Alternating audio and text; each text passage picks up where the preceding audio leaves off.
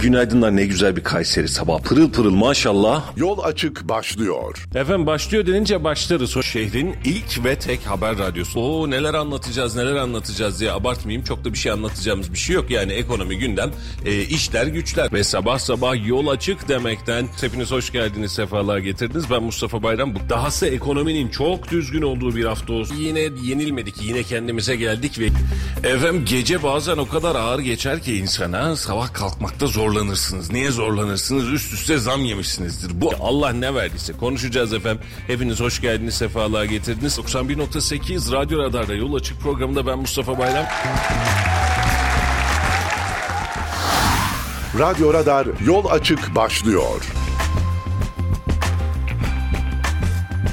Efendim hayırlı sabahlar, günaydınlar diliyoruz hepinize. 91.8 Radyo Radar'da bölgenin tek haber radyosunda ve Kayseri'nin iddia ediyoruz ki en çok dinlenen sabah programında sizlerle beraberiz. Bugün de saat 9'a kadar maceramız başladı. Hoş geldiniz, sefalar getirdiniz. Günü gündeme ekonomiyi, memleketi, dünü, bugünü ve belki de en çok da Kayseri'yi konuşmaya çalışacağız. Hoş geldiniz, sefalar getirdiniz. Ee, Halil Bey hoş geldiniz. bulduk, Ahmet Bey günaydın. günaydınlar. Günaydın, günaydın Vatandaş abi.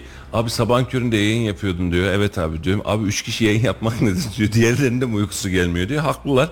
Ee, ama sağ olsunlar kadim dostlarım ve arkadaşlarım sabah da bizi yalnız bırakmıyorlar ve beraberinde biz uzunca bir süredir sizlerle beraber sabah sabah bir araya geliyoruz ve e, inanın buna hepimiz de bu işten çok ciddi keyif alıyoruz. İyi ki varsınız. Hoş geldiniz. Çok güzel bir cümle vardır Mustafa Bey. Yerine gel, yeri gelmişken söyleyeyim. Diyor ki sevdiğiniz işi yaparsanız yaparsanız ömrünüzün sonuna kadar hiç çalışmamış gibi olursunuz.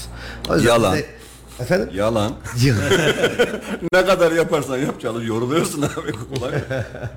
Ama şimdi bir işe giderken Bırakın ayak, yatayım diyor. ayaklarının insanın ayaklarının geri geri gitmesi var mecburiyetten. Bir de severek ve isteyerek canı gönülden koşa koşa iş yerine gelmek var. o Rabbim da elimizden almasın. işi sevmek, iş yerini sevmek, mesai arkadaşlarını sevmekten o, geliyor. o atasözüne ben güncelleyeyim. Sevdiğin işi yaparsan keyif alarak çalışmış olursun. Yani öyle e, yorulmazsın değil. Yorulursun, çok çalışırsın. Normalden daha fazla çalışırsın hatta. Sevdiğin için daha fazla çalışırsın. Güzel bir söz söyledik sabah sabah. He- hemen muhalif olacak. Efendim para piyasalarıyla başlayalım. Ben, ben ikinize muhalifim bugün ona göre. Fark ettik efendim. Hayırlı olsun. Ee, efendim para piyasalarıyla başlayalım. Bankalar arası piyasada dolar 26 lira 14 kuruş. Euro ise 28 lira 48 kuruştan şu an itibariyle işlem görüyor. Altın non fiyatı 1912 dolar. Brent petrol ise 76 dolar 80 sentte. Ee, Borsa İstanbul dün yine hafif pozitif bir kapanışla 6141 puanla e, günü kapattı. 6000 6000 puan bandını da çoktan aşmış oldu. Serbest piyasaya bakalım. Serbest piyasada dolar 26 lira 24 kuruş, euro ise 28 lira 59 kuruştan şu an itibariyle işlem görüyor. Gram altının fiyatı 1641 lira bir çeyrek altın. Yani bir düğüne gitmenin emanet altını yeniden vermenin maliyeti de 2681 liradan başlıyor. Şu dakika itibariyle durum bu. Ekonomide enteresan gelişmeler oldu. Gece gece çıkan kararnamelerde bunların üzerinde hemen bir hızla geçmek ve üzerinde de konuşmak istiyorum. Sabah saatlerinde muhtemelen e, efendim e, almadığınız bir haber biz müjdeyi vermiş olalım. Yani böyle müjde mi olur efendim diye birazdan e, içinizden ve dışınızdan küfredeceksiniz ama küfredeceğiniz kısım ben değilim. Resmi gazetede yayınlanan Cumhurbaşkanı kararı ile 492 sayılı harçlar kanununa bağlı tarifelerde yer alan maktu harç tutarları %50 arttırıldı. Yolcu beraberinde getiren telefon kullanım harcı izni ise 20 bin TL oldu. Tam da dün Ahmet Bey diyordu ki yurt dışından telefon geldi.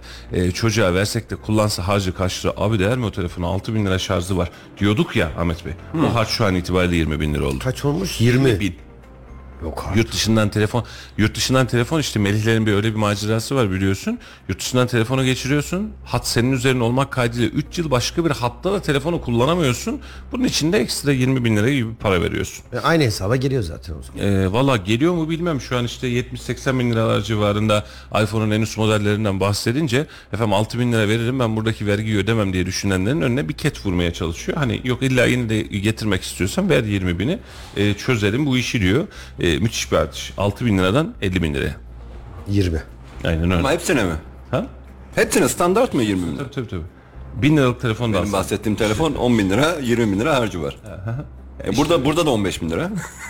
E, kullanmıyorsun abi yani yapacak bir şey yok. 3 ay.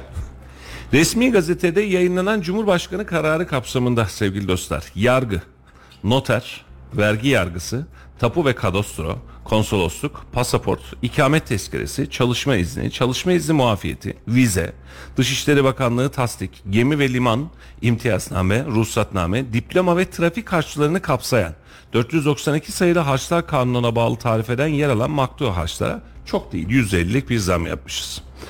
Ee, öte yandan e, at yarışlarında %14 e, vergi e, gelmiş. Spor müsabakalarına dayalı müşterek bahislerde %10 ve diğer şans oyunlarında %20 oranında artış yapılmış. %14 gelmemiş.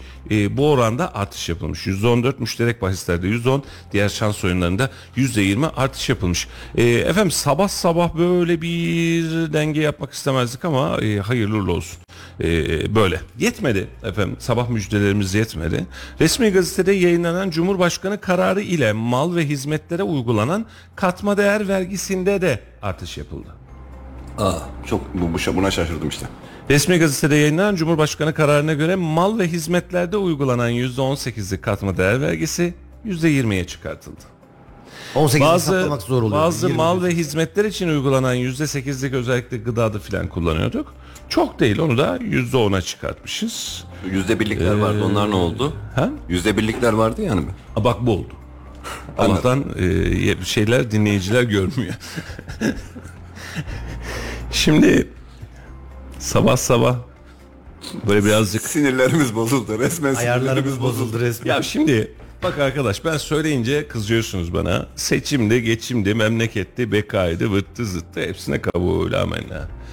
Ee, bu adamlar kazanmasaydı başımıza bu işler gelirdi. Vallahi de gelirdi ona da amenna. Bak gelmezdi filan demiyorum. Belki daha fazla olurdu. Hiç. Yani iki yıldır, bir buçuk yıldır belki de söylediğimiz, konuştuğumuz hadise efendim bu adamlar gider. Yerine başka biri gelirse çok da heveslenmeyin. Bu ekonomiyi ayağa kaldırmak 2-3 yıllık bir maliyet gerektirir. Çok ciddi. Yani bugün başlıyoruz desek 3 yıla gerektir. Hatta seçimden bir yıl önce konuşuyorduk. Yani bu işi düzeltmek çok uzun bir zaman alacak. Keşke bir an evvel başlasak. Acı reçete neyse gerekirse de ödesek ama bir an evvel başlasak ve bu işi ayağa kaldırsaktı. Onu da geçtik. Olur mu efendim bu işler? Olur bunu da geçtik. Ya daraldığım nokta şu. Yani bir adamın, birkaç adamın bir akşam çıkıp da biz böyle düşünüyoruz, bundan sonra böyle uygulayacağız dediği ekonomik sistemin maliyetini sil baştan toparlamak üzereyken yeniden kullanmaya, yeniden neden vatandaş kullanmaya ve ödemeye çalışıyor bunu anlamakta zorlanıyorum. Dakika bir MTV'ye çarpı 2 yaptık. Bu yıl itibariyle dedik dediğin gibi kalıcı mı olacak, gelişim olacak, ÖTV gibi mi olacak belli değil. Gerçi MTV'de şuna gerek yok. Motorlu taşıtlar vergisi oranlarını biz zaten otomatik arttırdık deyince iki kez ödemiş olmuyorsun. 500 lira yerine sana 1000 lira ödetirse geçmiş olsun oluyor. Geç. Zam furyası deli gibi birazdan birkaç tanesine değiniriz. Yetmedi. 118 KDV biz KDV'de de sadeleşme burada da bir tık daha düşüş olur mu diye heves ederken yok ya ne düşüşü aklını, aklını mı yedin sen? %18'i %20 yaptık %8'i %10 yaptık bu da geldi.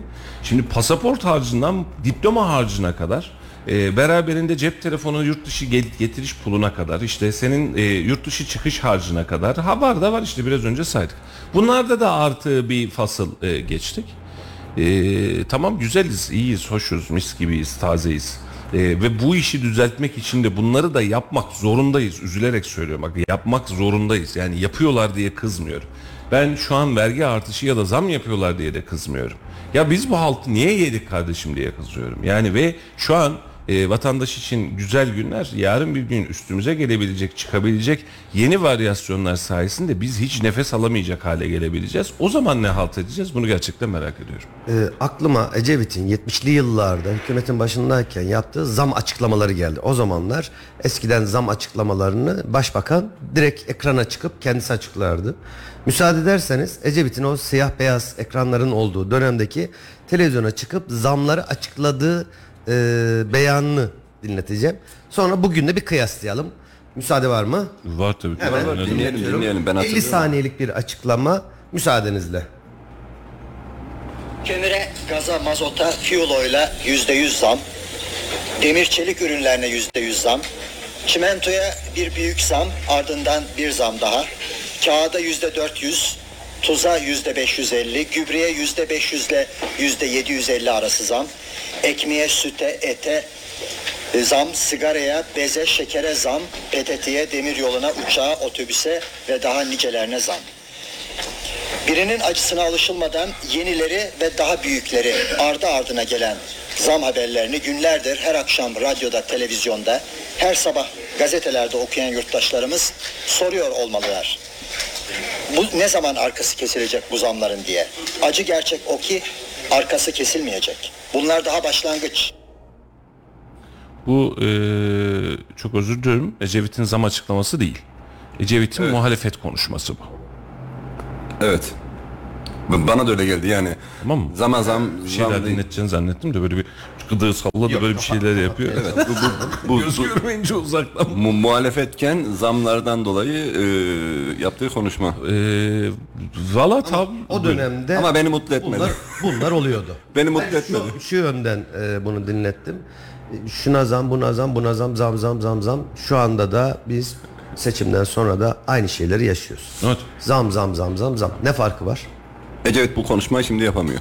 Ee, muhalefet Allah öyle, rahmet bir, öyle bir eylesin. konuşacak burada muhalefetimiz yok. Heh, işte muhalefet yani bunu söyleyecek. Şu an bunu dile kendi derdine düştüğü için şu dakika itibariyle dün arkadaşlar çok güzel bir şey söylüyor. Abi diyor CHP diyor bence vatandaşı kandırıyor. Niye kandırıyor diyor.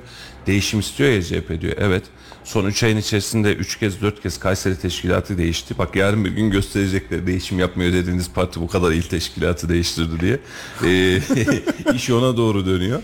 Ee, ve buna hareket ettirecek, bunu konuşacak, gündeme getirecek, vatandaşı inandıracak bir e, şeyimiz yok e, işin içerisinde e, dışarımız yok. Şu an itibariyle pet sularda içtiğimiz o 50 cc'lik yüzlük ya da 5 litrelik sularda %20 ila %30 arasında zam geldiği duyurulmuş. Kimisi tarafından Tekel Bayileri Yardımlaşma Derneği Başkanı tarafından.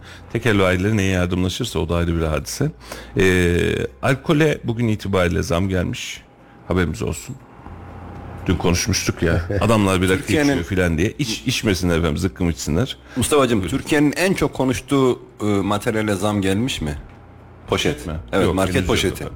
25 Yok. kuruş mu? Hı hı, aynen öyle. Sıkıntı yok. Valla geçmiş olsun hepimize ve dediğim gibi e, buradaki zam bunu net söylüyorum hani e, hiç tersini iddia etmeyeceğim. Şu anki yapılacak ekonomik tedbirleri bir mecburiyet dahilinde yanlış bulamıyorum. Bu ekonomik tedbirleri almak zorunda bırakılan kararlar manzumesine geçmiş dönemde son 2 yılda 3 yılda yaşananlara 2 yıldır söylediğim gibi bugün de hala aynısını söylüyorum. Niye özellikle söylüyorum? E, şunun için bir daha aynı haltı kim olursa olsun yemeyelim. Bu yanlışı yapmayalım diye. Kocaman bir maliyet, kocaman bir görev zararı, kocaman bir ekonomik anlamda sancı. Bunun içerisinde de yok canım bir şey olmadı filan. Dün işte e, arkadaşlar dün yayından çıkınca dinleme vaktim olmadı. Yayın tekrarında akşamki yayın tekrarında şimdi vatandaşın o e, MTV iki katına çıktı sorusuna cevabı var ya orada da aynı hadise var. Çıksın efendim diyor ben şu kadar çalıştım zaten diyor yatıyor millet filan diyor. Bir taraftan da az bir de diyor üç katını yapsınlar vatandaş bir görsün diyor.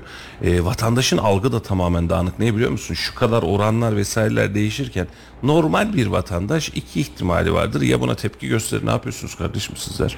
Ya da der ki yapmak zorundalardı yapıyorlardı filan der. Vatandaş şöyle demiyor. Şu an zam yapılacak materyal kaldı mı? Var var daha dur. Daha Maaşlar var. Yok daha ben oraya sıra gelsin diye bekliyorum. dur, Emekli daha- maaşları, daha- maaşlara daha- zamlar yapılsın, zamlar Mesele şu. kesilmesin. Mesele şu. İktidara oy vermiş ya da muhalefete oy vermiş vatandaşın şu dakika itibariyle idraki yok. Yok. Zam yapıyor yapsın tabii bak diyor millet diyor AVM'lerden tatil yerlerinden kafelerden çıkmıyor diyor Allah Allah. Starbucks'taki kahve fiyatlarına mı vergi getirdik ki biz buna mutlu olalım? Yani. Doğru mu? Şimdi o AVM dediğinde benim yerel markalarım da var. Oradaki çalışan bizim kardeşimiz, arkadaşımız, personelimiz. Kayseri'de temel olarak bak isimleriyle verelim. Forum AVM'ye çıkışın içerisinden hepsi yerli sermaye.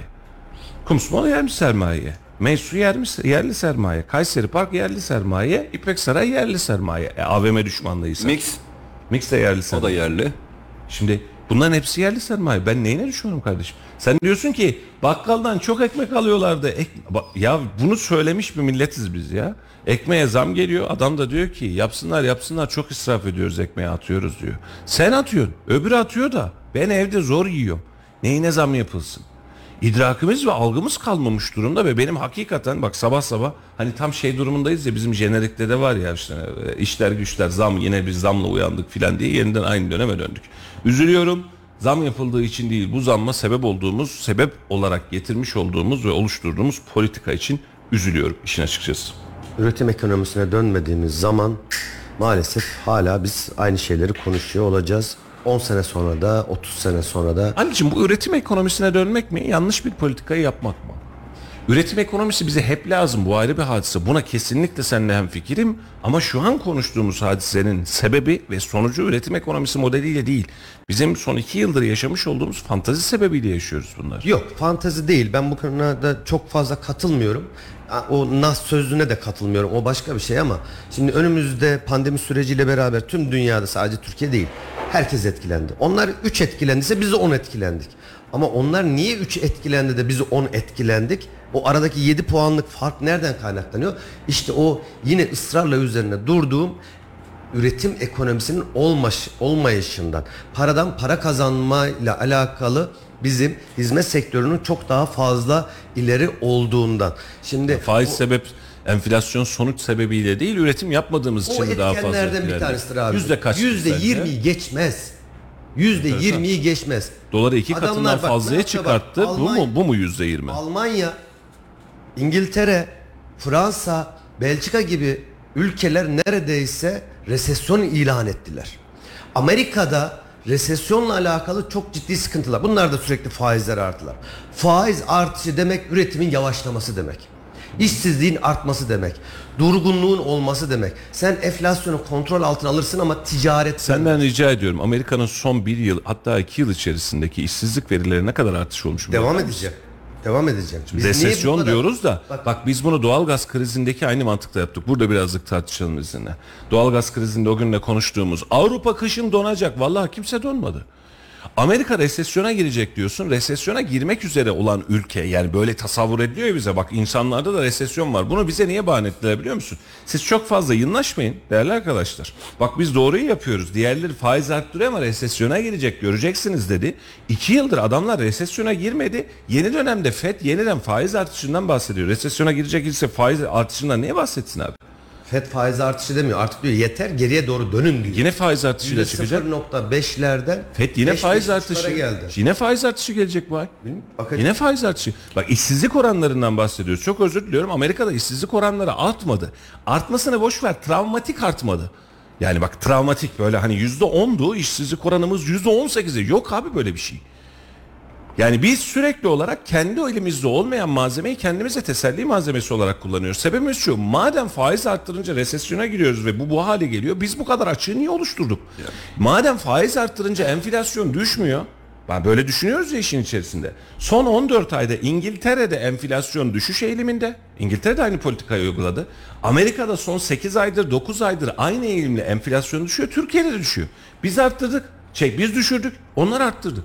Ve sonrasında 2 yılın sonrasında aklı başında bir merkezi yönetim oluşturuyoruz. Bütçe yönetim oluşturuyoruz. Diyor ki faiz arttırmamız lazım. %15 yaptım piyasa yemiyor. Daha fazlasını yapmamız lazım kıvamına geliyor. Ne olursunuz bak şuna Bak bir üretim ekonomisine ihtiyacımız var. Hiç itirazım yok değerli dostlar. Ama şunu ne olursunuz bir görün.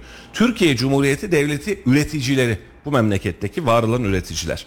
Son 3 yıl içerisinde üretimi mi azalttı? Yo. Peki üretimimiz arttı mı? Evet. Birçok alanda. Yeni teknoloji noktasında da üretimimiz arttı. Biz üretimi düşürmedik. Şu dediğini anlarım. Efendim biz üretiyorduk. Ee, yeni politika ya da pandemi veyahut savaş sebebiyle bizim üretim kapasitemiz yüzde 60'a düştü. Mesela yüzde yüzden yüzde 60'mış ver. Yüzde 80'e düştü. Biz bunun sıkıntısını yaşıyoruz ve buna rağmen bu da olmadı. Ya Sanayi ve Ticaret Bakanlığı sürekli açıklıyor zaten üretim olaylarını, üretim kapasitelerini, ihracatları yani sürekli artıyor bu. Ya biz zaten sürekli üretiyoruz benim gördüğüm. Aslında ithalatın daha fazla. Ama biz yıllardır yani birkaç yıldır şey çözmeye çalışıyoruz. Şimdi onlar da yüzde birden yüzde sekiz altıya çıktı. Onlar altı kat e, şey yediler, enflasyon yediler. Biz e, daha biz hala onlar mı acaba çok fazla e, enflasyon arttı bizden biz hala onun matematiğiyle uğraşıyoruz. Biz şurada bak bak biz şurada kasılıyoruz sevgili dostlar. Şimdi yurt dışındaki bir ülke hep doğru yapmak zorunda filan değil. Yanlış da yapabilir. Ekonomisi bizden beter de olabilir. Olsun da inşallah. Yani hiç umurumda filan gözümde filan değil. Bak bu ayrı bir hadise. Ama biz kendi ekonomimiz içerisindeki yaşadığımız sıkıntıyı ve stresi üretime bağlamanızı vallahi anlıyorum. Yani mesela biz böyle bir politikayı geliştirirken üretim kapasitemizi yüzde otuz civarında arttırsaydık Türkiye genelinde bu iki yıl içerisinde. Yani madem öyle ya şimdi üretime dönmemiz lazım. Avrupa'nın Çin'i olacağız iş gücünde vesaire. Hani Tayyip Bey'in ilk açıklaması buydu tamam. Varız dedik o zaman da tamam varız. Ama onun için ne yapacaksın? Mesela OSB kursak mı diye düşünmeyeceksin. Adama diyeceksin ki fabrikanın gücün olacak. Fabrikanı ben yapıyorum kardeşim. Tesisini de içerisindeki makineyi de sana getiriyorum. Senden yıllık 10 milyon dolarlık, 50 milyon dolarlık, 1 milyar dolarlık bölgesel ya da niteliksel olarak ihracat bekliyorum. Bunu yaparsan bunlar senin. Yapmazsan parasını ödeyeceğim var mısın? Şimdi bu teşvik kapsamıdır. Burada üretimi arttırmaya gidersin. Yurt dışından en çok hangi ürünü alıyoruz biz kardeşim? Şu şu şu ürünleri. Hangisini üretebiliriz? Şu ikisini üretebiliriz. Kazda fabrikasını devlet yardımıyla kurarsın. Ahmet Bey gel kardeşim. Devlet bunun %51 ortağı var mısın? Sen bu işi başarırsan ve şu limitleri çıkartırsan yüzde 40 hisseyi daha sana vereceğim. Sen üret yeter ki. Ben varım. Şimdi bunu yaparsan bu politikanın bir anlamı var. Biz faiz sebep enflasyon sonuç dedikten sonra Allah rızası için söyleyin sanayicilerimiz şurada duruyor bağlansınlar. Telefon numarası orada bağlansınlar. Bizim üretim kapasitemizle alakalı bize verdiği teşvik ne oldu? Mesela ihracat yapan kardeşlerimize, arkadaşlarımıza, ihracatçılarımıza kardeşim senden hiç vergi almıyorum diyebildik mi? Döviz gitsin yeter ki ya vergi almıyorum ben senden hadi buyur diyebildik mi?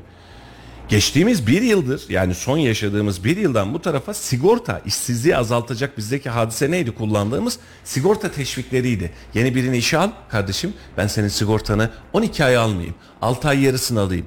Kadın istihdamını eğer geliştirecek olursan ben senden 24 ay sigorta primi almayayım diye. Ya onu bile iptal ettik. Biz bu işte ne olursunuz artık gerçekten Erkan yazmış aynısını. Biz bu işi artık normalleştirmeyelim. Niye? Biz bu işi normalleştirdikçe dönemin şartları bunu getiriyor efendim böyle oluyor dedikçe biz bir sonraki turda 5 yıl sonra 10 yıl sonra 20 yıl sonra bir daha çarpılacağız. Biz bir yanlış politika kurbanıyız yani şu an itibariyle. Yani bir gecelik hevesin kurbanı e, biliyorsunuz başka türlü olur. Memleket de bir gecelik hevesin kurbanı şu an itibariyle. Kemer sıkma değil kemer sokma politikası haline geldi. Ve bunun da sebebi bunları yapmak zorundalar. Kimse kızmasın. Ama bunu yapma sebebimiz bundan önceki süreç. Ama genel itibariyle soruyorsan Halil'cim sana yüzde bir milyon katılıyorum. Biz Türkiye'nin uzun vadede e, kendine gelebilmesi, ekonomiyi düzeltebilmesi için üretim yapmak zorundayız. Üretim yapmak için de ne yapacaksın? Üreticiyi koruyacaksın, teşviğini vereceksin, istihdamını destekleyeceksin. Doğru mu? İhracat yapıyorsun. Çin bunu çok uzun dönem yaptı. Çin dedi ki benden ülkeye ürün ülkeyi e, ürünü ürün e, ülke dışına gönderiyorsun. Ben sana ürünün parasına gerekirse iade ek yapacağım dedi. Ben sana ekstra vergi iadesi falan değil. Ben sana ekstra gerekirse para vereceğim. Yeter ki sen üret dedi. Çin'e bak şimdi köyüne kadar üretim üstü oldu adamlar. Dünyayı doyuruyor. Çalıştığım bu. Bundan 20 sene önce, 25 sene önce Çin'in ortalama asgari geliri 100 dolar altındaydı. Evet. Bugün 370 dolarlar seviyesinde. Evet. Onlar için çok ciddi bir zenginleşme. Türkiye'nin hala gerisinde dolar bazında diye düşünüyorsunuz ama 1,5 milyarlık bir nüfustan Aynen bahsediyoruz. öyle. Türkiye'nin kaç katı? 20 katı neredeyse. canım. Bir nüfustan bahsediyoruz. Türkiye gibi bir nüfus olsa şey bile Birleşik Arap Emirlikleri'nin bile şeyde e, kişi başına düşen milli geliri de onu bile geçecek hale geliyor. E ne yaptı? Bak şu an Apple'ın Çin'de fabrikaları var. Güya Çin'le Amerika düşman. Yemiş. Ticari anlamda. Çin'in parası Abi da Amerika'da bakıyorsun- duruyor zaten. Bir bakıyorsun 110 bin kişi çalışıyor sadece Apple'ın fabrikasında. Bunun 110 bin. ticari elimizde şu an yok ama çok milyar dolarlık sadece Apple üzerinde adamların bir ticaret hacmi var. Sadece Apple'ın fabrikasında çalışan kişi sayısı Kayseri'deki o bin tane fabrikada çalışan kişi sayısıyla aynı kişi. Evet. Bir fabrikaya Ya bir şey soracağım. Çin'de ekmek kaç lira? Lira demeyeyim. Kaç yen mi onların parası ya da kaç dolara denk? kaç gram ekmekten bahsediyoruz? 200 gram mı 250 gram mı? Ee, bilmeyeceğimiz sonuçlara çok zorlamayalım. Hayatımız boyunca sürekli Çin'i konuşuyoruz, Amerika'yı konuşuyoruz. Bu yaşa kadar hiç gitmedik. Ölene kadar da gitmeyeceğiz belki. Yani bilmiyoruz önümüzde ne olacağını. Ama şimdi Çin'deki gelir bizden aşağıda. Bizden daha düşük mü yaşıyorlar sanıyoruz? Bence oradaki e, satın alma gücü bizimkinin belki beş Çin katıdır. modelinde şimdi Amerika modelinde farklı bir durum var da Ahmet Bey. Çin modelinde şöyle bir hadise var. Çok kalabalık bir nüfus var ve insanlar hayatta kalmak için, nefes almak için çalışmak zorunda. Mesela bir, o bu hikayeyi birkaç yerde okumuştum. Çok da hoşuma gider. Aile yapısı itibariyle, Çin'in aile yapısı itibariyle kalabalık da aileler var. Şimdi bakma nüfusu azaltmaya çalışıyorlar kısmen. 8 kişilik, 9 kişilik bir ailedesin. Ailedeki herhangi bir yetişkine eğer benim yerime ölmeye gidersen, gitmeye razı olursan, ailenin bir yıllık pirinç ihtiyacını karşılayacağım derse seve seve gider diyordu. Böyle bir yapı var. Çin'in eski modelinde, o köydeki üretim modelinde aylık 30 dolara, 40 dolara, 50 dolara çalıştıkları dönemde yaptıkları tek hadise sabahtan akşama kadar çalışmak, Pirinçlerini yemek ve yaşamaya devam etmek. Öyle modernite falan yok. Şimdi şehirlerinde, metropollerinde bunun bir açılımı var. Bunun bir değişimi var. Onların da zenginleri, ultra ultra ultra zenginlikleri var. Ama sistemin tabanı komünist tabanda olduğu için bir buçuk milyar insanı senin bir arada tutmak için bir şeye ihtiyacın var. Bir buçuk milyar insana Çin'in şu an itibariyle kişi başı efendim e, gelir tutarı 3000 dolar filan dersen Çin dünyayı fethetmiş demektir.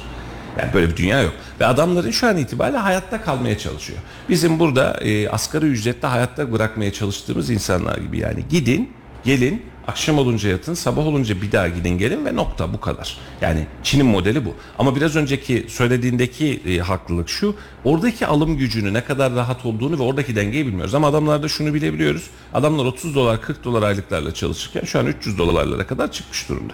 Ne demek ki bir şeyler değiştirmiş adamlar. Şimdi mesela Çin'den gelen mallar önceden bize çok ucuz geliyordu. Hatırlıyor musunuz? O AliExpress zamanları filan ilk açıldığı dönemde. Giriyorsun 10 dolar para veriyorsun dünyanın malını alıyorsun. Bir koli malzeme geliyordu sana.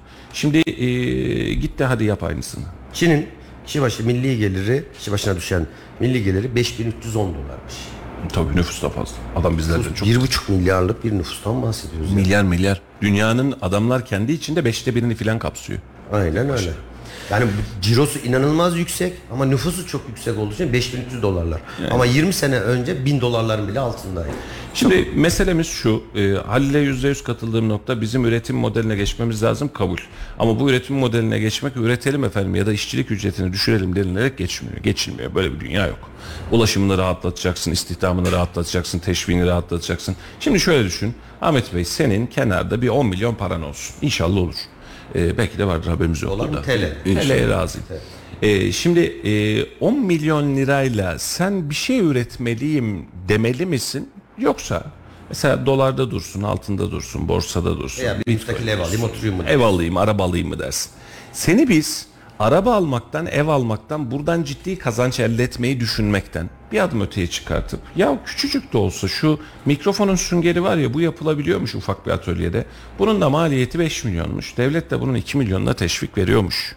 Buradan da şu kadar para kazanılıyormuş. Benim 10 milyon 5 yıl içerisinde 15 milyon olur diye düşünüp sen üretime çevirebilmem lazım. Peki Türkiye'de standart ne?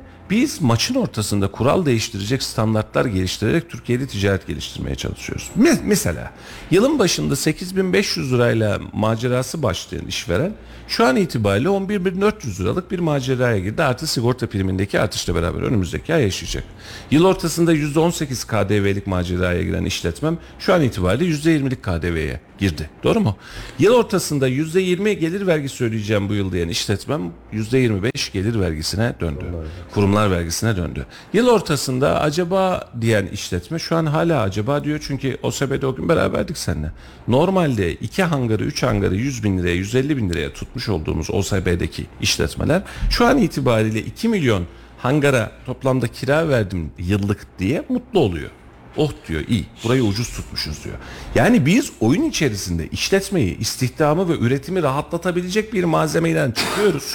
Bunu ne kadar rahatsız ederiz deyiz. Şimdi senin dediğin modeli kabul ediyorum. Üretimi rahatlatalım, rahatlatalım. Şu an buradaki sanayiciye şunu söyleyebiliyor musun? Kardeşim vergi borcu olmayan arkadaşlar var ya çıksın gelsin bunlar düzenli esnaftır. Yani çok nettir bunlar. Tüt tüt küt gidiyordur. Çıksın gelsin. Onlara her birine kuracağı fabrika tutarının yarısını, yüzde seksenini hatta yüzde yüzünü hibe de etmesin. Kredilendiriyorum uzun vadeli 10 yıllık desin. Memleketteki fabrika kafadan yüzde otuz, yüzde kırk atmazsa hiçbir şey bilmiyorum. Şimdi bu 10 milyon hadisesine döneyim. Şimdi benim 10 milyonu bana verdin. Eğer 10 milyonu bana bugün verirsen ben kazanmazsam bana sen verirsen o 10 milyonla ben temel ihtiyaçlarımı karşılamak zorunda kalırım. Evim, arabam neyse geleceğime yönelik işte ailemin, çoluğumun, çocuğumun geleceğiyle ilgili e, yatırım yapma yani üretim yapma değil yatırım yapma modeline dönerim. Çünkü böyle kodlandık.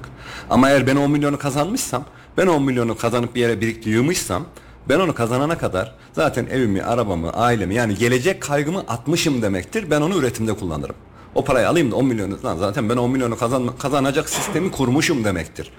Yani bizim yetiştirilme ya da Asgari müşterimi tamamladıktan sonra ben yatırımı düşürürüm diyorsun. ya ben onu tabii ben onu eğer kazanarak 10 milyonu bir yerde biriktirdim. Bak sen e, 10 milyon para kazandın. 10 milyon bir yerde stoğun var. Bunu ne yapacaksın diyorsan Ben oturup yatmam çünkü 10 milyonu kazanmak için şartlarımı sağlamışım demektir. Yani geleceğimi garanti altına almışım, kendimi güvende hissediyorum demektir. O yatırıma döner. 10 milyon hiç zaten e, şeyin elinde durmaz. Öyle bir blokede parası olmaz. Çünkü bu, bu tür insanlar sürekli böyle yatırım, hareket, işte ticaret bir yerlere katkı sağlıyor demektir. Ama Bizim gibi insanlara şuraya 10 milyon parayı koyduğun zaman direkt olarak ben bir ev alayım, araba alayım, bilmem bir şey. Hani kendi ihtiyaçlarını karşılamak durumundadır. Bu benim için değil, hepimiz için aynı şey geçerli. Yani ben ben soruyu böyle cevaplamak istiyorum açıkçası. Her tarafında yatırıma dönüştürülecek çok fazla alan var. İşte dün konuştuğumuz güneş enerjisi, rüzgar enerjisi konuları. Ya aç önünü. Bizim 95 milyar dolarlık yıllık enerji ithalatımız var. 95 milyar dolar. 10 tane şehri sil baştan bir daha yapar. Çünkü 11 tane şehirdeki bizim toplam maliyetimiz buydu. Şimdi Çin diyoruz, Çin diyoruz. E Çin 80'li yıllarda ne yapıyordu? Özellikle yabancı sermayeyi Çin'e çekebilmek adına dedi ki sana arsa bedava. 5 yıl boyunca bir kuruş senden vergi almıyorum. İşte bizimdeki gibi işte KDV almıyorum, kurumlar vergisi almıyorum, şunu almıyorum, bunu almıyorum. Çalıştırdığın tüm personel %50 şeyinde ben veriyorum. Maaşını da ben veriyorum. Abi tüm dünya Çin'e aktı.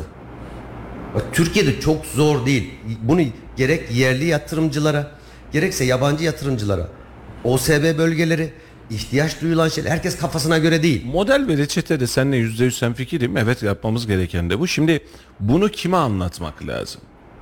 Bunu yetkilisine anlatmak lazım. Mesela şu an itibariyle efendim size KDV yüzde yirmi yapıyoruz diyen sistem var ya beraberinde bunu söyleyebilmesi lazım. Bunu yapabilmek için ülkenin özgürce yönetilebilen ve özgürce elinde finansmanı bulunabilen Merkez Bankası'na, finansman modeline ve altyapısına, bakanlık bütçelerine ihtiyacımız var. Şimdi dün bir ilçenin birindeyim. Festival yapıyorlar. Yıllardır artık festival uluslararası oldu. Bundan 10 yıl 15 yıl öncesinde sevgili dostlar uluslararası bir festival yapan bir belediye, belediye bu bahsettiğim ama başka biri değil, şahıstan bahsetmiyorum. Düşünsene tüm memleketten geliyor. Çok ciddi ödeneğini Kültür Bakanlığı tarafından verilirdi. Kültür Bakanlığı'ndan güzel para alıyor musunuz dedim. Abi geçen seneki festivalde 30 bin lira geldi dedi. Bunu niye söylüyorum? Biz kamu tarafından verilecek destekler, bütçeler ve bunun uygulanmasında da sınıfta kalıyoruz. Bu işi kim finanse edecek Halil? Bu teşviği kamu finanse edecek. Kamu verecek. Ve bunu da niye finanse edecek? Sana 10 milyon para verecek ama sen 10 yıl içerisinde ülkeye 100 milyon para sokacaksın. Bu zaman bunun bir anlamı var. Doğru mu? Ve bunu yapabilecek bir kamu iktisadi modelimiz yok şu dakika itibariyle. Ya devletin ilave para vermesine gerek yok Mustafa. Almasın yeter. Almasın yeter ya. Arsayı versin. Dünya kadar bomboş yer var. Kardeşim sana arsayı bedava verdim. 5 yıl boyunca da senden vergi almıyorum. Bak devlet hiç para vermedi. Bu kadar. Kaç tane yatırımcı gider oraya? Yüzlercesi gider. Şu an zaten mesela OSB'lerin e, OSPÜK'ler e, kararnamesi var. Bunların kurulum standartında aslında bu var. Sana arsa satmak değil OSPÜK'lerin marifeti. Diyor ki sen bu arsayı ver. Adam da üzerinde üretim yapsın. Marifetimiz bura.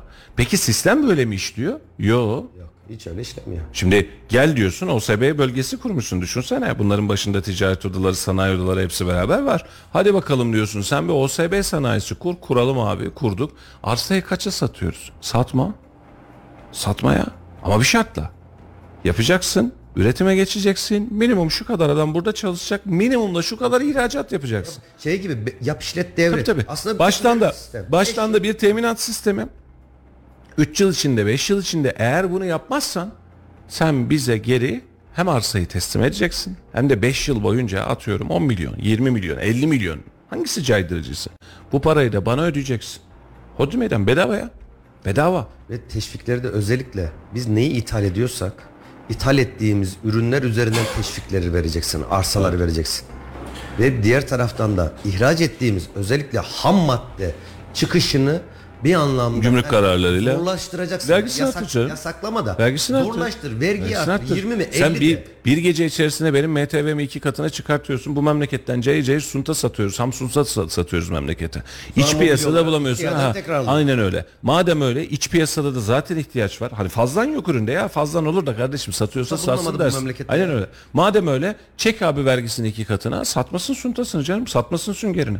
Dönsün bu tarafta oraya 10 liraya satıyorum diyene kadar ya vergisi çok çıkıyor onun masrafı çok fazla 8 liraya desin iç piyasaya versin. İç piyasadaki adam da ürün olarak Masa üretsin. yapıp sa- satsın. E bitti bu kadar. yapıp satsın. Yıllardır konuştuğumuz hadiseyi kimse kusuruma bakmasın şu dakika itibariyle. Yani konuşuyoruz konuşuyoruz. Peki sonuç efendim eldeyiz işte aynı. bak- Hacem bin eşeğe bindi ayakları yerde geziyor aynı yerde duruyoruz. modeli dediğimiz işte bu Mustafa. Kastettiğimiz bu. Biliyorum Halil de, üretirsen, bu işte- üretirsen hiçbir şeyden etkilenmesin. Bak Bunu- adamlar 0.5 faiz oranından 10 katına çıkardılar ya. Reel faizler 9'lar seviyesindeydi Amerika'da. 5 5.5 resmi aynı bizdeki mantık orada da var. Ama reel faizler 9 9.5'lardaydı. 20 katına çıkmış. Ya onlar için de büyük rakam. Evet. Ama adamlar üretim olduğu için bizim kadar etkilenmiyor. Onlar 2 etkileniyorsa biz 10 etkileniyoruz. Niye? Üretimimiz yok. Ya yok demeyelim de. Şimdi bak Etmiyor. gurbetçilerimiz geliyor. Bizim meşhur hikayemiz var ya. Ahmet Beyciğim sen bir gurbetçiyle beraberdin işte bayram tatili. Evet. Şimdi gurbetçilerimiz geliyor ve şöyle diyoruz. Siz onları rahat mı zannediyorsunuz? Aldıkları paralar pır oldu. Kiraları şu kadar oldu. Doğal gazları yoktu. Kışın soğuktan dondular ve meliyorlar. Çok sıkıntılar diyorlardı. Ee, senin bacanak geldi değil mi? Evet. Ee, ağlıyor muydu efendim geldiğinde? Yo. Var mıymış sıkıntı? Yo. Yani hiç şikayetlendiğini duymadım. Yani bir şekilde oradaki şartlara göre kendi yaşamını devam ettiriyor. Gelirini giderini ona göre ayarlıyor. Yatırımını yapıyor. Yani bu kadar ağlıyorlarsa bu kadar yatırımı nasıl yapıyorlar? Resesyona girdik ya da resesyon bize girdi ve böyle bir şey söylemedi. Yok yok yok benim bacanağın tek bir şeysi var 3 sene sonra emekli olacak o emekli işte e, olursam ya da 2 sene daha çalışırsan sana şu kadar maaş verelim diyorlar değmez diyor yani bak verdikleri paraya Aynen. ben de 3 sene sonra emekliliğimi alacağım diyor. Şimdi gümrük kapılarında gelen gurbetçiye mikrofon uzatıyorlar görmüşündür son dönemde. İşte vatanım memleketim iyi ki var iyi ki geliyorum vırt sırt vesaire bir sürü e, hadiseler söylüyorlar. Hiç gelenlerde biz orada çok açız ya da biz artık temelli dönüyoruz orada geçinemiyoruz diyen gördük mü? Onu da görmedik. Bunun için Ali'cim yani e, vatandaşın gözüne sıkıntılar tüm dünya genelinde oldu. Enerji sıkıntısı, fiyatların arzı, arz talep dengesinin bozulması vesaire vesaire bunların hepsi oldu. Biz burada başka bir şey yaşadık. Herkes bir maceradan geçti. Biz Alice Harikalar Diyarında gibiydik. Yani bir maceraya bir bulaştık bir daha hiç çıkamadık tavşana dediğinden. Bunun için bu noktayı iyi görmek lazım. Bunu niye söylüyorum? Şu saat itibariyle yapabileceğim bir şey var mı? Siyasi olarak, senin vatandaş olarak yapabileceğim bir şey var mı? Hayır. Seçtik mi? Seçtik. Kaç yıl? 5 yıl. Doğru mu? 2023. Bir sonraki seçim ne zaman? 2028. 2028'e kadar tablo kapandı. Geçmiş olsun. Şimdi hatayı bir kez daha yapmamak derdimiz bizim. Bizim bunu oluşturmamız lazım. Eğer biz hatayı tekrar ede tekrar ede yapacak olursak ekonomi politikalarını değiştirmeye devam edecek olursak biz bildiğimizi yapıyoruz ilimden fenden bilimden uzağız demeye çalışacak olursak biz bu 18'i 28 de öderiz 48 de öderiz iki katını ödediğimizi 5 katına da öderiz buna dikkat etmek lazım. Efendim eee, emekli maaş açıklaması gelmiş Cumhurbaşkanı'ndan. Cumhurbaşkanı Erdoğan emekli maaşları ile ilgili iyiliş- iyileştirme için talimat verdim. Gelecek haftalarda açıklama yapacağım dedi. En düşük memur maaşının 22 bin liraya çıkardıklarını dile getiren Erdoğan, emekli maaşları ile ilgili olarak da iyileştirme için talimat verdim. Gelecek haftalarda açıklama yapacağım ifadelerini kullandı. İyileştirme konusunda bakanlarına talimat verdiğini dile getiren Erdoğan, Cumhurbaşkanı yardımcımız ve ilgili bakanlarımız çalışmaya başladı dedi. Türkiye Emekliler Derneği, Tüm Emek Derneği'ymiş, Tüm Emek dermiş derneğin adı. Genel Başkanı Satılmış Çalışkan tüm emekliler olarak beklentilerinin %54 zam olduğunu belirtti. Ee, aramızda bir emekli var mikrofonlarımıza tutuyoruz. Ne bekliyorsunuz Ahmet Bey emekli maaşından? Valla ben emekli maaşından şunu bekliyorum Ee, böyle alacağına şahin vereceğine olmasın diye bekliyorum. Bir gecede çat diye bu kadar karar çıkıyorsa abi emekli bir an önce rahatlat milletin karnına ağrı girmesin. Evet. Yani %10 vereceksen 10 ver, 50 vereceksen 50 ver, 30 ver. İnsanlar cebine girecek parayı bilsin. Ona göre hayatını planlasın. Benim söyleyebileceğim en net durum budur. bu. Yani 10 mu olacak, 40 mı olacak, 30 mu olacak? Şimdi enflasyona göre 20 olacak. 20 olursa hemen insanlar hesap makinesi kafalarında çalışıyor. Ben bile aldım. Ha aldığım maaş bu. Bunu şundan çarpacağım. İşte %20 olursa şu kadar alacağım. Ha %20 de olsa, %30 da olsa, %50 de olsa şu anki piyasa şartlarında satın alma gücü yok. Bu kadar net emeklilerin durumu. Şimdi muhtemel itibariyle gelecek tablo asgari ücretlilere bunu yapmıştık. Size de bir yüzde otuz beş hayırlı olsun. Ya önce şeyi düzeltmeleri lazım. Yılbaşı önce sonrası biliyorsunuz temel emekli maaşlarındaki yaptıkları artışla normal emeklilerin yani o e, alt tabana takılmayan emeklilerdeki arada çok ciddi bir e, şey oldu. Makas daralması oldu. Evet. Yani insanlar yıllarca 10 sene, 20 sene, 25 sene e, yüksek oranlarda prim yatırarak SGK sistemine para aktararak dedi ki ben hani emekli oldum da bir daha üstten şey yapayım. Hatta bunu kendisi yatıranlar bile ee, şu an 3000 küsür lira e, asgari ücretin şeysi yeni zamla beraber o da değişti. Gerçi 11.400 lira olunca o da değişecek. Adam 3000 lira değil her ay 10 bin 10 bin yatırdı ki ben yüksek alayım. Ya bir hiçbir anlamı kalmadı ki. Aralarında 300 lira, 100 lira, 200 lira bir fark alıyor yani emekli maaşı olarak. Bence önce bu adaletsizliği düzeltmeleri lazım. Ee, sistemde bekleyeceğiz bakalım ne çıkartacak karşımıza Ee, ama şu an itibariyle benim takribi beklentim %30 %35'ler civarında emekliye bir zam yapılması ve arada özellikle ezilen bir emekli grubu vardı ya yani 5,5 alırken taban maaşın 7,5'a çıkmasıyla beraber 7,5'a kadar alanlar 7,5 7,5'un yaklaştı. Mesela adam 7,400 alıyordu zaten 5,5 alırken 7,500 olsun sen dedi. Arada bayağı bir kıyım gerçekleştirdi. Dün, Bu dün, kısmı- dünden beri mesela bazı yerlerde çok uzun takip etme imkanım olmadı da işte televizyon kanallarında bunların hesaplarını yapıyorlar. Şimdi yedi buçuk alanlarınki yedi buçuk üzerinden yüzde yirmi yüzde on hesabını yapıyor. Ama onlar aslında beş buçuk üzerinden yüzde o iki bin liralık fark devlet tarafından karşılanıyor anladığım kadarıyla. Yani yüzde on verse beş buçuk alanınki yine işte 550 lira daha artar. İşte 6, 6 lira olur. Onu yine 7,5'a tamamlamış gibi bir tablo çıkıyor. Bu sefer yaptığı da bir işe yaramayacak. Çünkü insanlar 7,5 aldığını biliyor. Tabandan bir, bir e, biçme hareketi gerçekleşti orada. Yani farklı maaş alanlar içerisinden özellikle. Evet. E, emekli maaşında bir düzenleme olur mu? Net olur. E, çünkü şu an itibariyle devlet bu kadar vergi artış, harç vesaireleri yaparken bir taraftan da vatandaşı bak biz de size veriyoruz aslında diye rahatlatması lazım. Yani aslında bir elden alıyoruz, bir elden veriyoruz. E, eski tabir neydi? O meşhur zamlı zamanlarda evet hala ha, bence en güzel kaşıkla verip kepçeyle alma dönemine yeniden dönmüş olduk. Sebep şu devlet bunu sadece tek başına almıyor. Devlet dolaylı yollardan da bunu alıyor. Şimdi e, sudan sigaraya atıyorum meyveden sebzeye ulaşım maliyetlerine yakıta akaryakıta her şeye zam gelirken efendim biz size de zam yaptık kabul. E, bundan bir buçuk ay öncesinde seçim öncesinde benzin ne kadardı Halicim? Benzin litresi ne kadardı? 19 20. 20 o Şu an ne kadar? 26. 27. 27. 26. Ee, gelen zam ne kadar?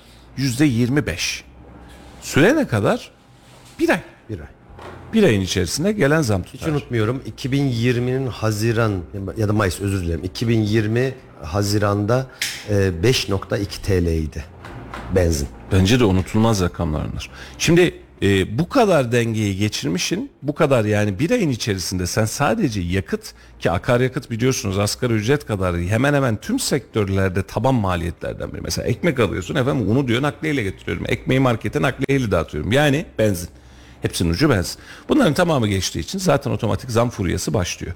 Ve önümüzdeki ay dün de konuştuk TÜİK verilerini önümüzdeki ay itibariyle efendim enflasyondaki düşüşümüz devam ediyor diye açıklama yapacak. Önümüzde bir TÜİK var. Yani bak ne kadar güzel düşmeye devam ediyor diye. Şimdi e, Erkan'cığım bir mesaj göndermiş. Bu vergi dilimi yani çalışanların vergi dilimiyle alakalı. Ben 2015'te yılları hatırlıyorum. Halil Bey şimdi çok net bize veri verecektir. Asgari ücretle çalışan bir işçi 11.500 liraya geçtiğinde kaç ayda vergi dilimine giriyor? Hani bu vergi kesintileri başlıyor ya alınan zamlar biliyorsun belli bir vergi dilimine giriyorsun. Yükseliyor gelirler. İşte gelir vergisine şimdi benim o yıllarda hatırladığım e, 7, 8 ya da 9. ayda e, asgari ücretliler vergi dilimine girerlerdi. Yani aldıkları zam 7-8 ay boyunca net alırlardı maaşlarını ücretlerini. Şu İşte son vergi 2 ay 3 ay bunda bir düşüş yaşanırdı.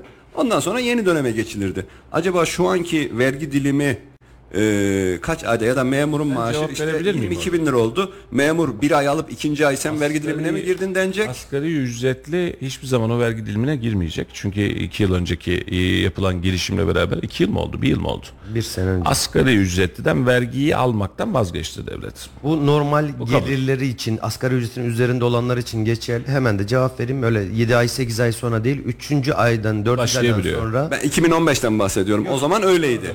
Şimdi şöyle memur düşün. maaşı 22 bin lira olduğunda Hemen söyleyeyim Ahmet. temel maaşı 22 bin 4. lira aydan oldu. sonra vergi dilimi artıyor. Yani o maaş 3 aylık maaş. Ondan sonra kesinti başlıyor ve düşmeye başlıyor. Şöyle yapacağız. 11.412 lira mıydı şu an? 402 miydi? 11.402. 11.402 asgari ücret çarpı 12 ay 136.824 lirayı bir yıl içerisinde geçtiğin anda vergi dilimine giriyorsun. Ha ona bağladı. Ben çünkü takip edemedim o yıllarda. Asgari ücreti vergisiz yaptığımız için bizim tabanımız orası oldu. Bölü 22 bin dersek 6. aydan sonra vergi dilimine giriyor taban maaş alan memur.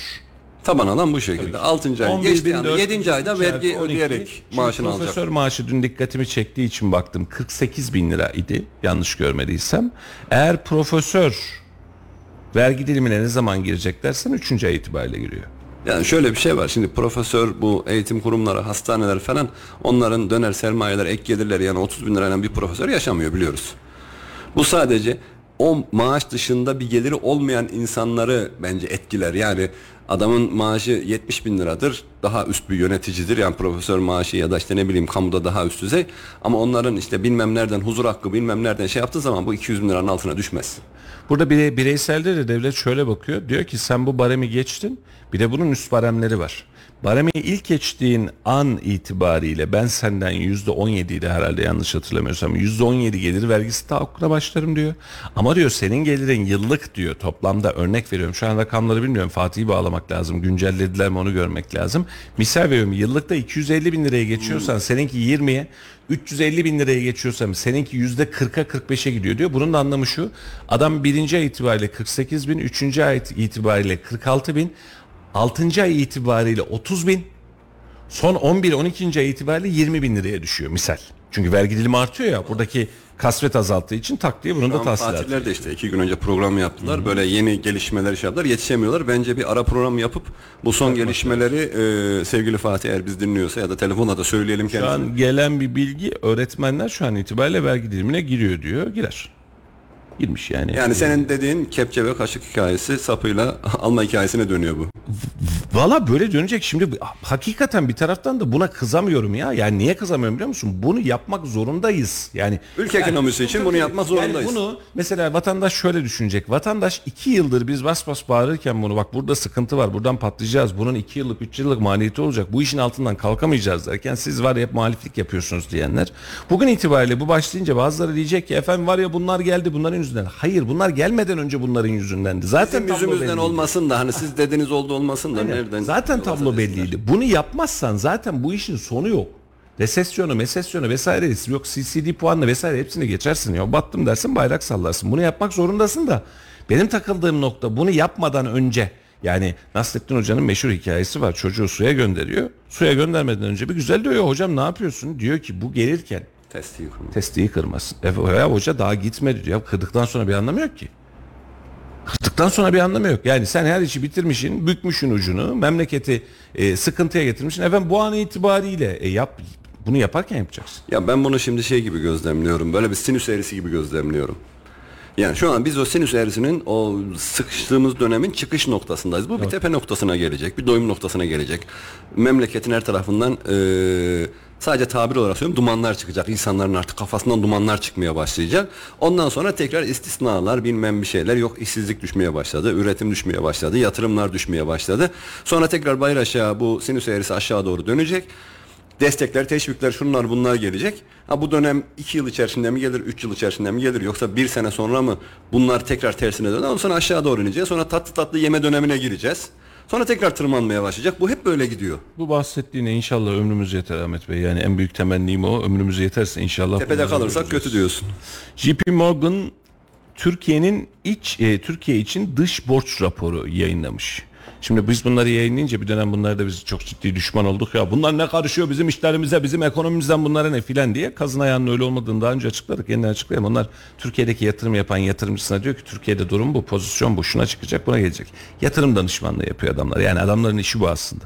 JP Morgan tarafından yayınlanan raporda Türkiye'nin kısa vadeli dış borcunun ve cari dengesinin ele alan raporda ülkenin 12 aylık dış borçlarının yönetilebilir gördüğünü ancak Kasım 2023 Mart 2024 arasında cari açıkta kayda değer bir büyüme beklendiğini belirtmiş. JP Morgan e, dış finansman ihtiyacının 2023'ün ilk çeyreğinde tartışmalara neden olduğunu belirterek 2022 yılında 4 48.4 milyar dolar olan 12 aylık cari açığın Nisan 2023 itibariyle 57.8 milyar dolara e, kaydettiğini çıktığını belirtmiş.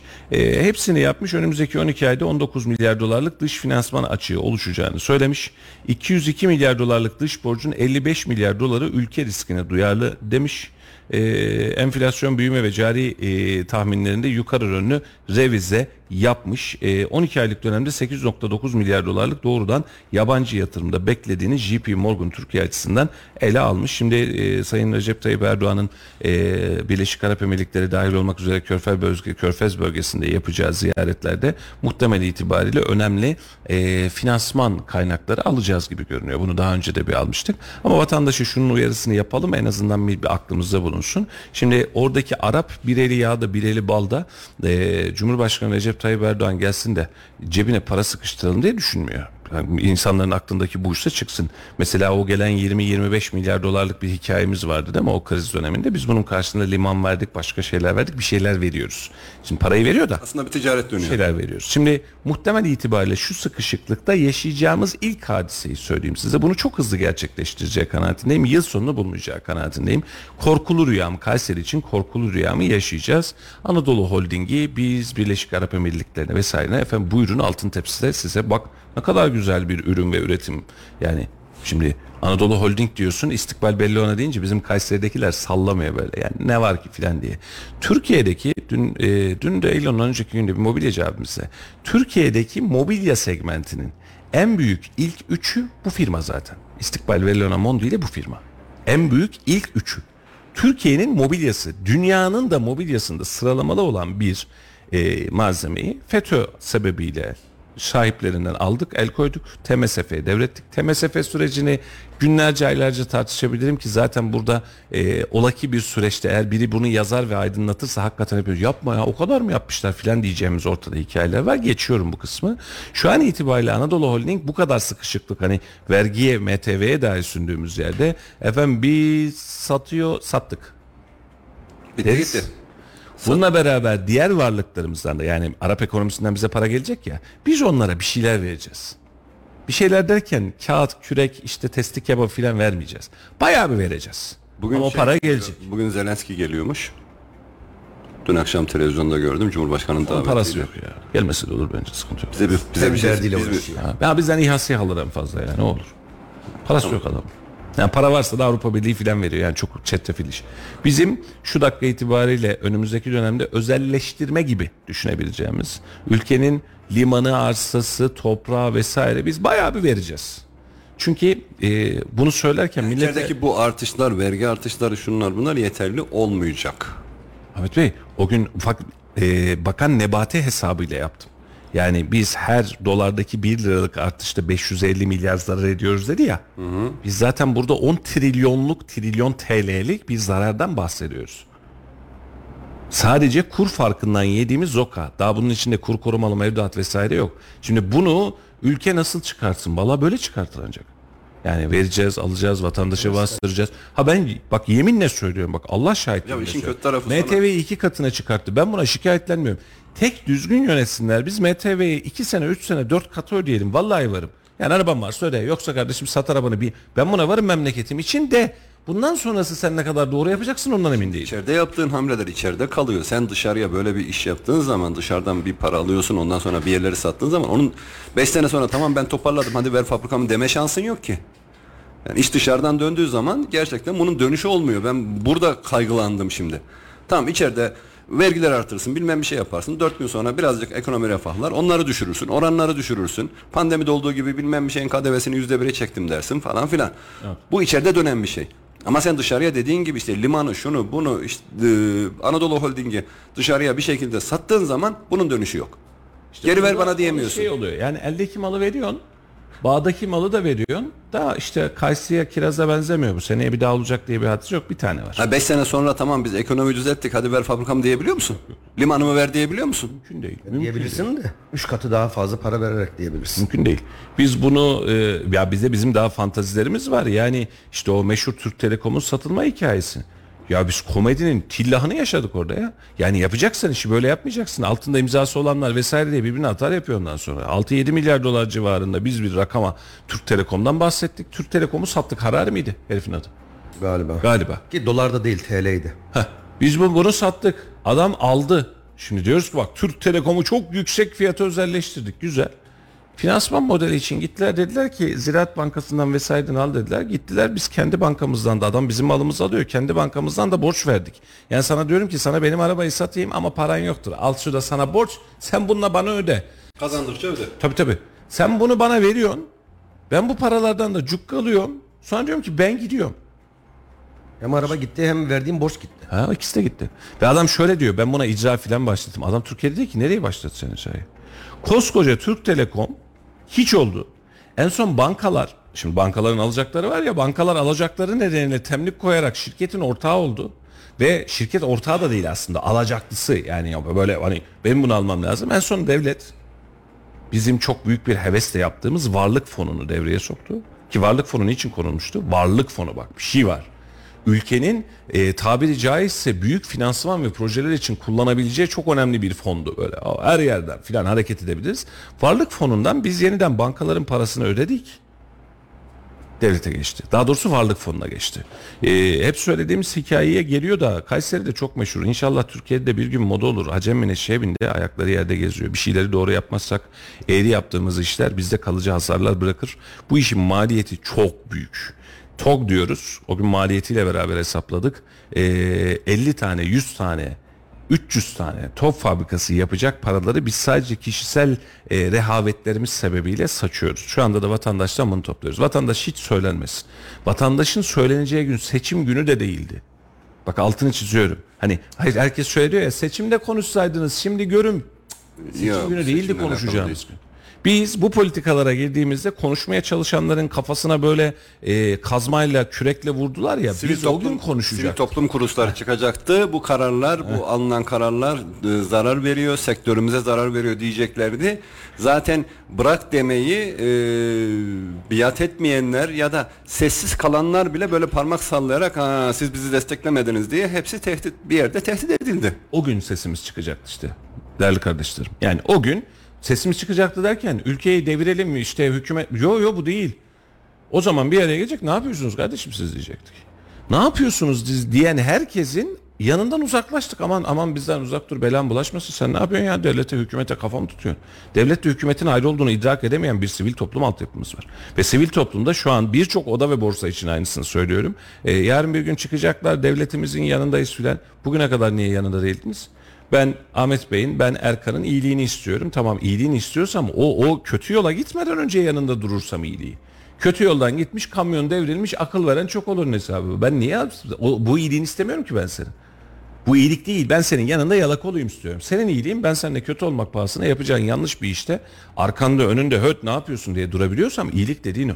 Biz bunun için tüm bürokrasimizi, tüm sivil toplumumuzu sil baştan aklı başında tasarlamamız lazım. Burada sivil toplum diyoruz ya vatandaşı şöyle geliyor mesela. Ya efendim sivil toplum diyorsunuz bırakırlar mı? Peki.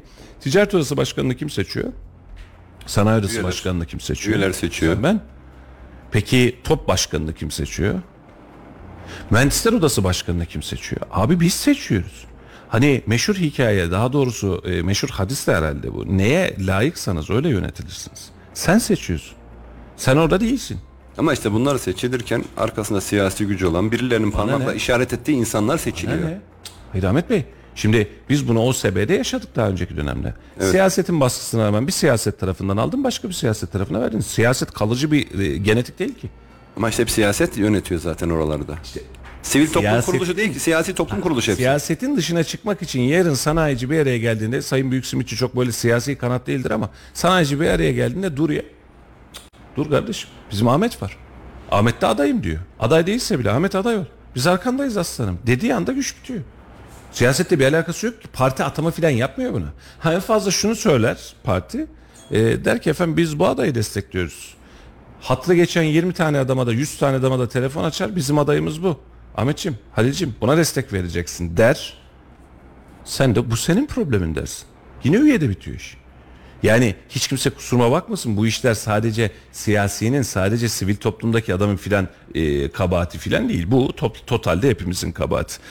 E, efendim e, gündem uzun da e, çok fazla konuşulacak şey var. İnşallah yarına da birazcık bırakalım. İkinci el satışında aldatıcı ilanlara para cezası geliyor. Biliyorsunuz sıfırından daha pahalı olamaz diye bir karar çıkmıştı. Hemen ardından da sıfırları atılmış sondaki sıfırları atılmış Evet. aldatıcı ilanlar vardı. Çok hızlı da gündem oldu. Artık dijital çağdayız. Herhalde böyle yedirebileceğiz falan diye zannediyor. Üzerine hemen bir açıklamayla pat diye geçti. Aldatıcı ilanlara ceza geliyor. Ee, alan satan razıysa yine bir şey yapamazsın. Alan satan şikayet ediyorsa burada bir sıkıntı var diyorsa bir şey yapabilirsin. Ee, bunun için dert aslında distribütörleri, firmaları bir araya dengeye getirmek, fiyat artışı yapacaksa yaptırmak ve bunun da e, bir yatırım malzemesi olmasından çıkartmak. Mesela şu bir yöntem mi? Aracı aldın ilk sene içerisinde aracı yeniden satacaksın. Alım satım mı yapıyorsun? Tamam satabilirsin kardeşim. Madem böyle bir marj var devlet niye almıyor? Kaç aldın Halicim aracı? 1 milyon aldın. Ee, bir yıl içerisinde satarsan %10 artı senden vergi alacağım. 1 milyon 100 bin lira da devlete vereceksin. Misal. Bunların hepsi örnek. 5 milyona bir araç aldım. Hemen satacağım 5,5'a müşteri var var ya. %10 alıyorum kardeşim. Sen o 500 önce bir devlete ver. Devlete ver. Şimdi carcılıksa carcılıksın. Şimdi biz her türlü yöntemi deniyoruz. 2 yıldır 3 yıldır kirada %25 diyoruz. ikinci elde denetim diyoruz. Fahiş fiyatlarda uygulama diyoruz. Bak hiç fahiş fiyat diyen kaldı mı marketlerde? Yok kalmadı şu anda. Ortalık fahişe döndü oğlum. Onun için bir şey çıkartamıyoruz yani. Aradan sıyrılmıyor. Her şey her şey yüksek fiyatta şu anda.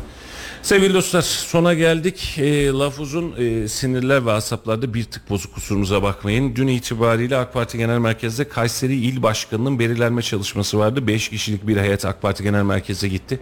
Halihazırdaki il başkanı Fatih Üzüm beraberinde Melikgazi İlçe Başkanı Gökhan Ülke Müsiyat Başkanı Ferhat Akmermer yine partinin eski yönetiminde başkan yardımcısıydı herhalde Abdülkerim Yalçın ve yine milletvekili adaylarından Hüseyin Okan'dan yapılan temayül yoklamasında isimleri çıktığı için genel merkeze çağrıldı. Gelin bir görüşelim diye. Genel itibariyle beklenti e, Haseki böyle istiyor diye düşünülerek çünkü kulis öyle geldi kendisinden duyduğumuz bir hadise Gökhan Ülke'nin olmasıydı. E, ama AK Parti'deki yaşanan e, konuşmalar mülakatlar ve Recep Tayyip Erdoğan'ın e, kararı ile beraber e, Fatih Üzüm halihazırdaki il başkanı Fatih Üzüm'ün e, görevlendirilmesine karar verildi. Fatih Üzüm yeniden AK Parti il başkanı olarak Kayseri'ye döndü.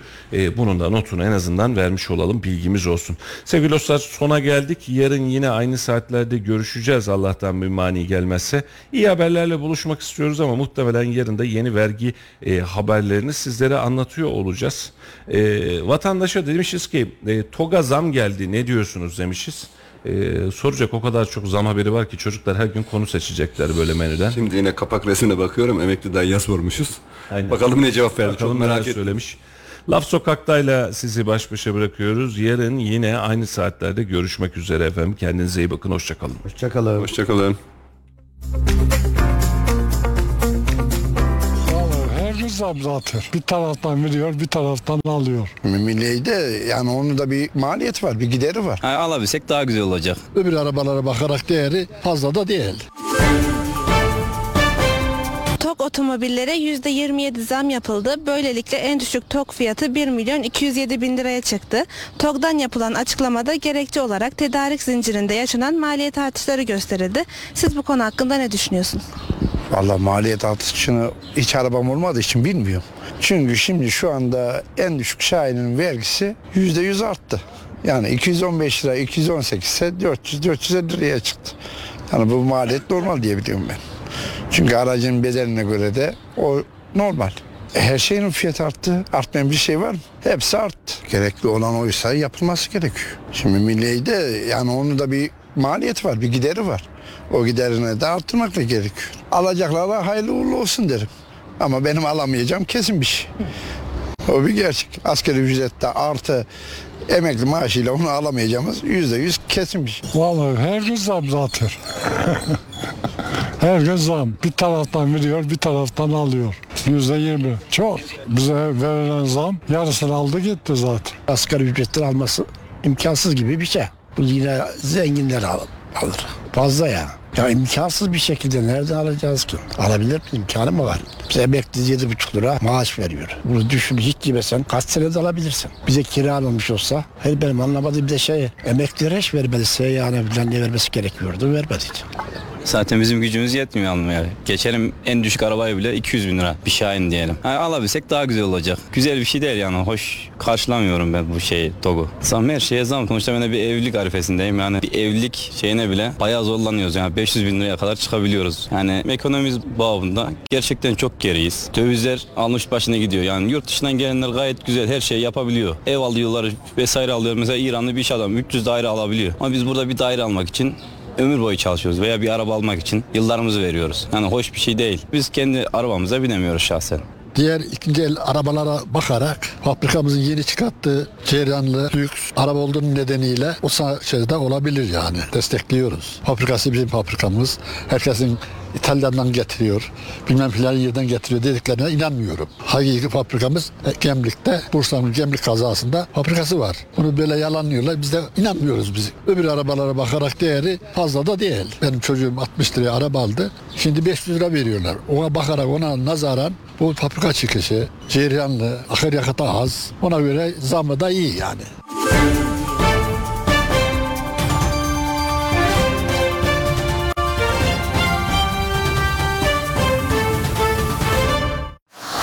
Radyo Radar yol açık sona erdi.